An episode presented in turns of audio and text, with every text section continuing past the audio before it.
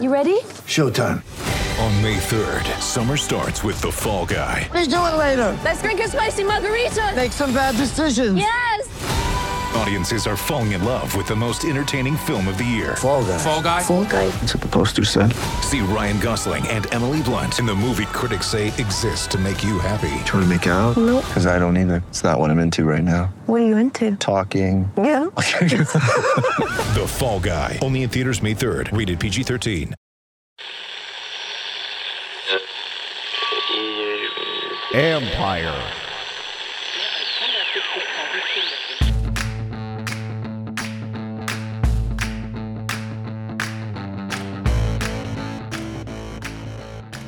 Hello and welcome to my podcast sponsored by Lone Oak Coffee.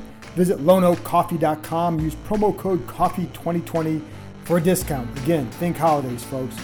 Today, I visit with ESPN's Ben Baby, who covers the Bengals. We talk about Joe Burrow, the lift he's given Cincinnati, the franchise, and the city. Was there ever any thought to Chase Young at number one? And what Ben has learned about Burrow's rise from his work behind the scenes. And then I'm back with former NFL scout Tyler Roman for more fantasy football talk. And since he scouted last year's college quarterbacks, I asked him about Justin Herbert, who is off to a terrific start. I know I've heard from some of you who wonder if Washington should have gone in that direction, number two. I answered that question last week. I'll let Tyler answer that a little bit more today. Don't forget, you can read my work on ESPN.com. Follow Ben on Twitter at Ben underscore baby and follow Tyler at NFL Scout 21. And now, here's my conversation with ESPN's Ben Baby.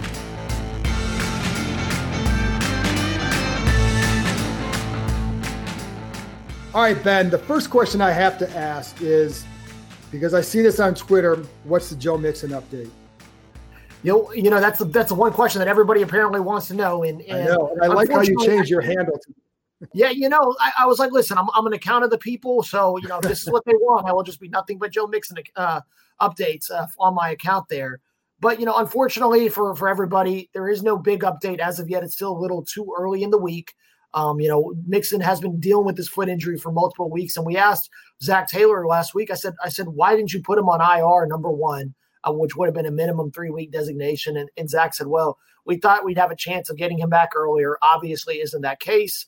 And then he said, you know, with a running back especially, we want him to be 100%. And, you know, I get the sense, you know, in talking to Zac that Mixon probably wants to come back and they're, the team is being a little hesitant saying, we want to make sure you're ready and, and good to go because you don't want to re-aggravate a foot injury, especially on a running back. And and Zac said, oh, it has nothing to do with the money that we just gave him. But if you're smart, you don't want to risk a $48 million investment on a, on a throwaway season that is the 2020 Cincinnati Bengals. So I think there's a lot of factors that are involved. I think the chances that we see him against Washington this week are probably decent, but we won't know until we get to Wednesday.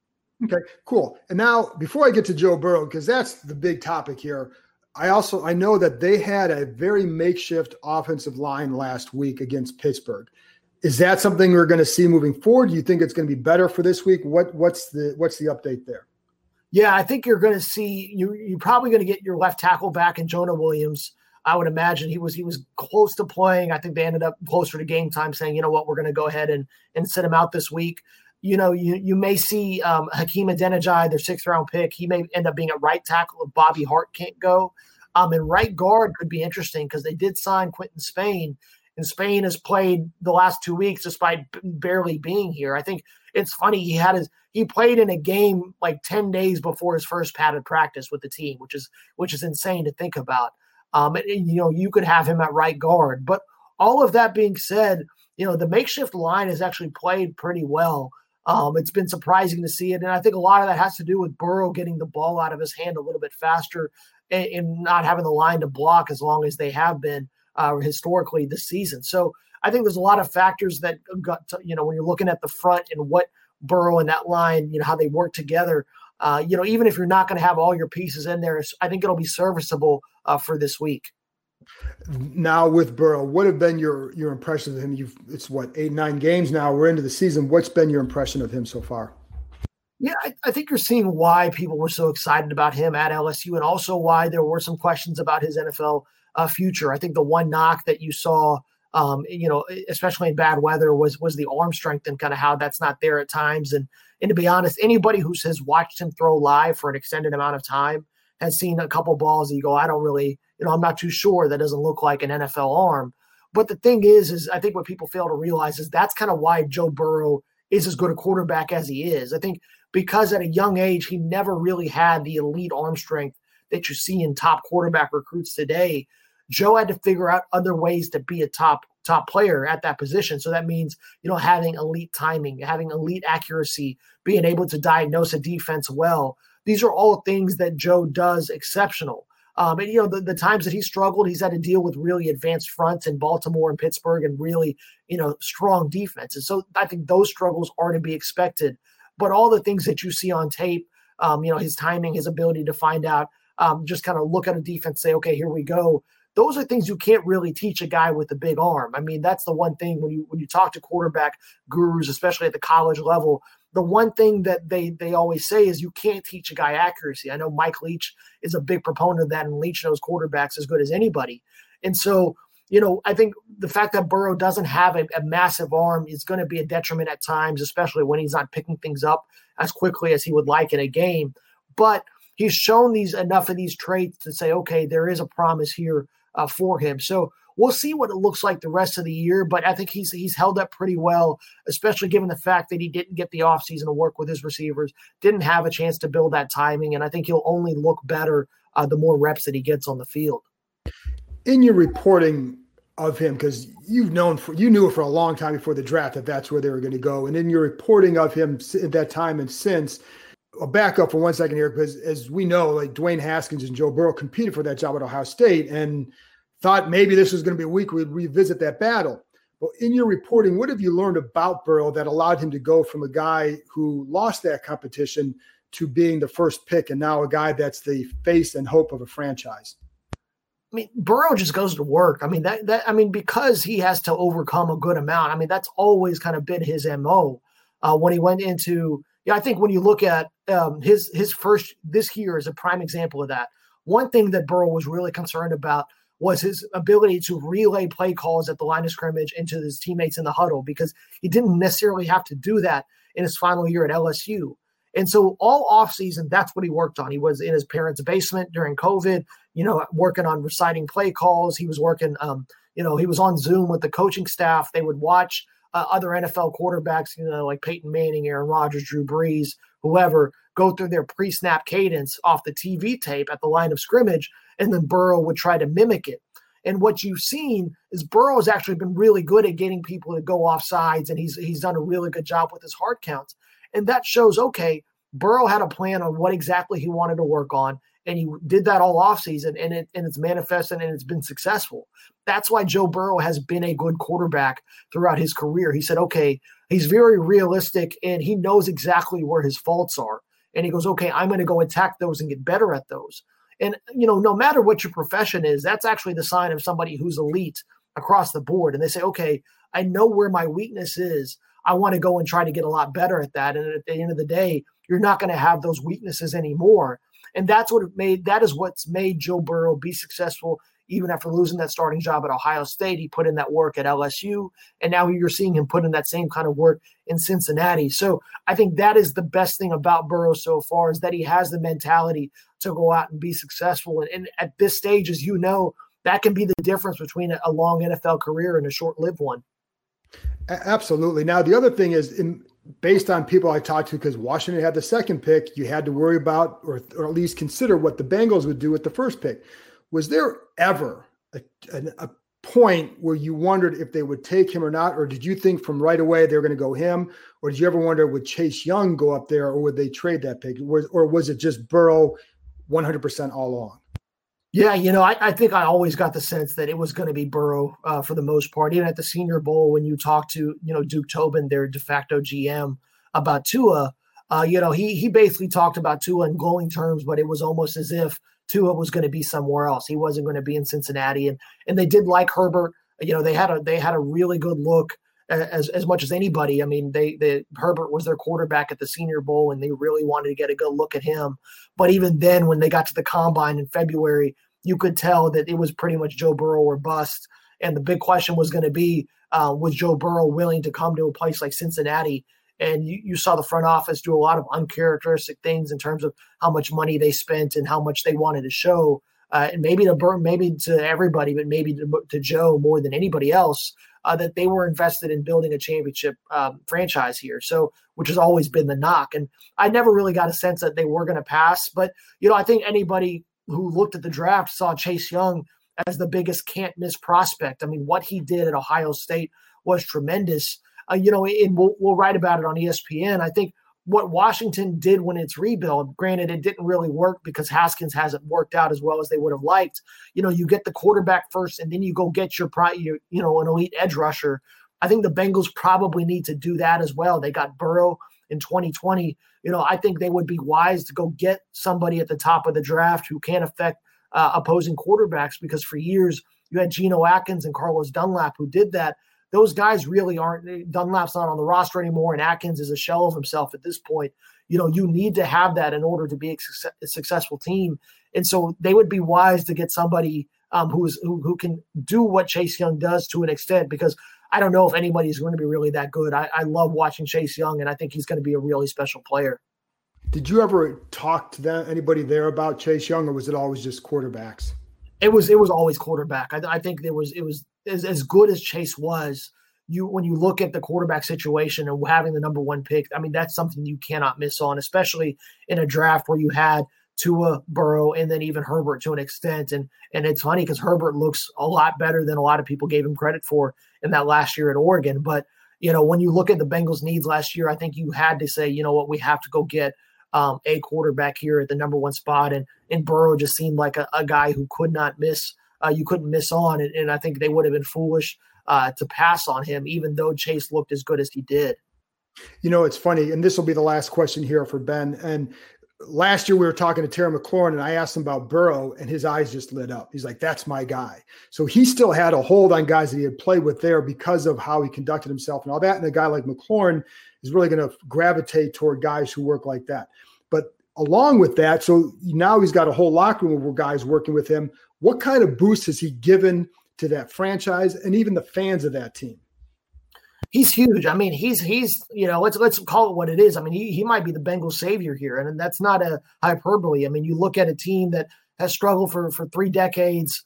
Um, and at this point, when you look at it, they've had a lot more losing than they did when they drafted Carson Palmer in, in 2002, even when they got Andy Dalton in 2011. I mean, it just compounds after a while and you look at the Bengals' long term situation, even as a franchise in Cincinnati, I mean, that's not a guaranteed thing when you look at their lease expiring here in a few years. I think they really need Burrow to pan out. Otherwise, you could be asking a lot of serious questions about the longevity of the franchise and what it's going to look like. And and you know, you have you know Burrow came in, and one of the most impressive things about him is that the whole locker room immediately bought in. I mean, it was it wasn't like oh this kid's gonna you know soft foot around and say okay you know, I'm going to try to feel my way around the locker room. He came in and says, I'm your starting quarterback. We're going to do, we're going to go as I go.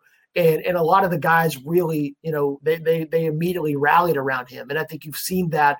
And, and, you know, that's been one of the more encouraging things is it, the impact on the locker room. And, and, you know, we'll see how this goes. If, if Burrow can, can really have the success that, that he thinks he can have and the franchise thinks he can, he can have as well. Um, it's all going to be really fascinating to see how this plays out because – you know, we're going to look at these three quarterbacks, Tua, Herbert, and Burrow, and track their trajectories and, and see if Cincinnati indeed made the right decision. You know, it's funny you say that because along those lines, Washington fans are going to track Tua and Herbert and Chase Young to see how that goes. And then what happens with them in the offseason as far as that, because that's going to determine too, because they're, I think Chase Young's going to be really good. But if Herbert becomes this unbelievable player, people hear me like, well, you have this chance. So, but there's a long way to go for that. Ben, fantastic insight. I appreciate you coming on. Thanks a lot for joining me. Yeah, thanks, Sean. After this break, I'll be back with Tyler Roman. Is Jameis Winston a good fantasy football play? Is Tyler surprised by Justin Herbert? You've heard me talking about Lone Oak Coffee for a couple months now. Let me tell you a little bit about who they are and what they're about.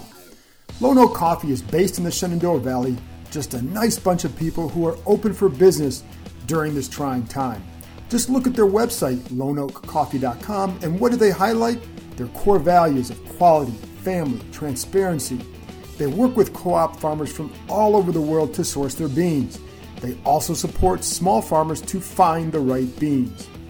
During this pandemic, one of my saving graces has been grinding my beans from Lone Oak Coffee and taking a few minutes before the day to savor the coffee, get my mind right.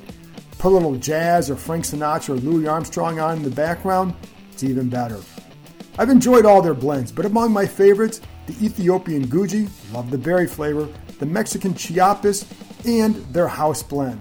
Start your day off right with Lone Oak Coffee. Visit loneoakcoffee.com, that's L O N E O A K coffee.com. Use promo code COFFEE2020 for a discount. You can thank me later. All right, Tyler. Now we're back talking some fantasy football. And who are your good plays for this week? This week, uh, Kalen Ballage for the Chargers. He's picked up a lot of carries last two weeks, kind of been their number one guy once Justin Jackson went on IR. Uh, he's at double digit points the last two weeks. He's been the lead back there, and he's worth a pickup, maybe a flex start. I mean, he's had 38 touches the last two weeks, something you can count on. He's, he's getting the volume. Then you have a pair of Colts players. Nyheim Hines, he had 115 total yards with two TDs last week on Thursday night against Tennessee. Indy does go with the hot hand, but Hines is their pass catching back, so he's going to get touches regardless, no matter the flow of the game. So he's worth a pickup, especially in PPR leagues. Another one is wide receiver Michael Pittman Jr. from the Colts. Uh, another guy I like last year at USC. Uh, he had seven catches, 101 yards last week. He's the most talented guy on the roster right now at the receiver position. Ty is taking a step back, whether it be injuries or maybe just getting a little older. But I think Pittman eventually is going to be one of their top guys, if not their top receiver going forward. He might be in the consideration for a uh, wide receiver three going forward the rest of the year. They have the Packers this week. And uh, another one is Salvon Ahmed, the running back from the Dolphins. He had 85 yards last week on 21 carries with the TD. He's been their new lead back with Myles Gaskin on IR and Matt Breida banged up. Another, another worthy flex option. They need to run the ball to keep some pressure off the Tua. So that's another guy I like. Uh, definitely this week. He has the Dolphin. Excuse me, he's the Broncos this week. So, what do you do with Jameis Winston? Yeah, that's an interesting one. You know, I, I think a lot of a lot of t- guys have already been picking up two quarterbacks because people have been worried about COVID and if a quarterback gets, you know, hurt or whatever. So he's it's been a bear market in the free agency, I guess, the waiver aspect of quarterbacks. So Jameis is a guy I would consider. He was, I think, six last year in fantasy scoring the quarterback position. He has had, you know, he's just as good weapons this year with New Orleans. He did in Tampa. Now he has Kamara, Michael Thomas, Emmanuel Sanders, Tre'Quan Smith, Jared Cook. So um, I think he's worth, you know, a roster stash, especially if you only have one quarterback in your roster right now. I think Jameis is a solid option, at least for a couple weeks, depending on how long Drew's going to be out.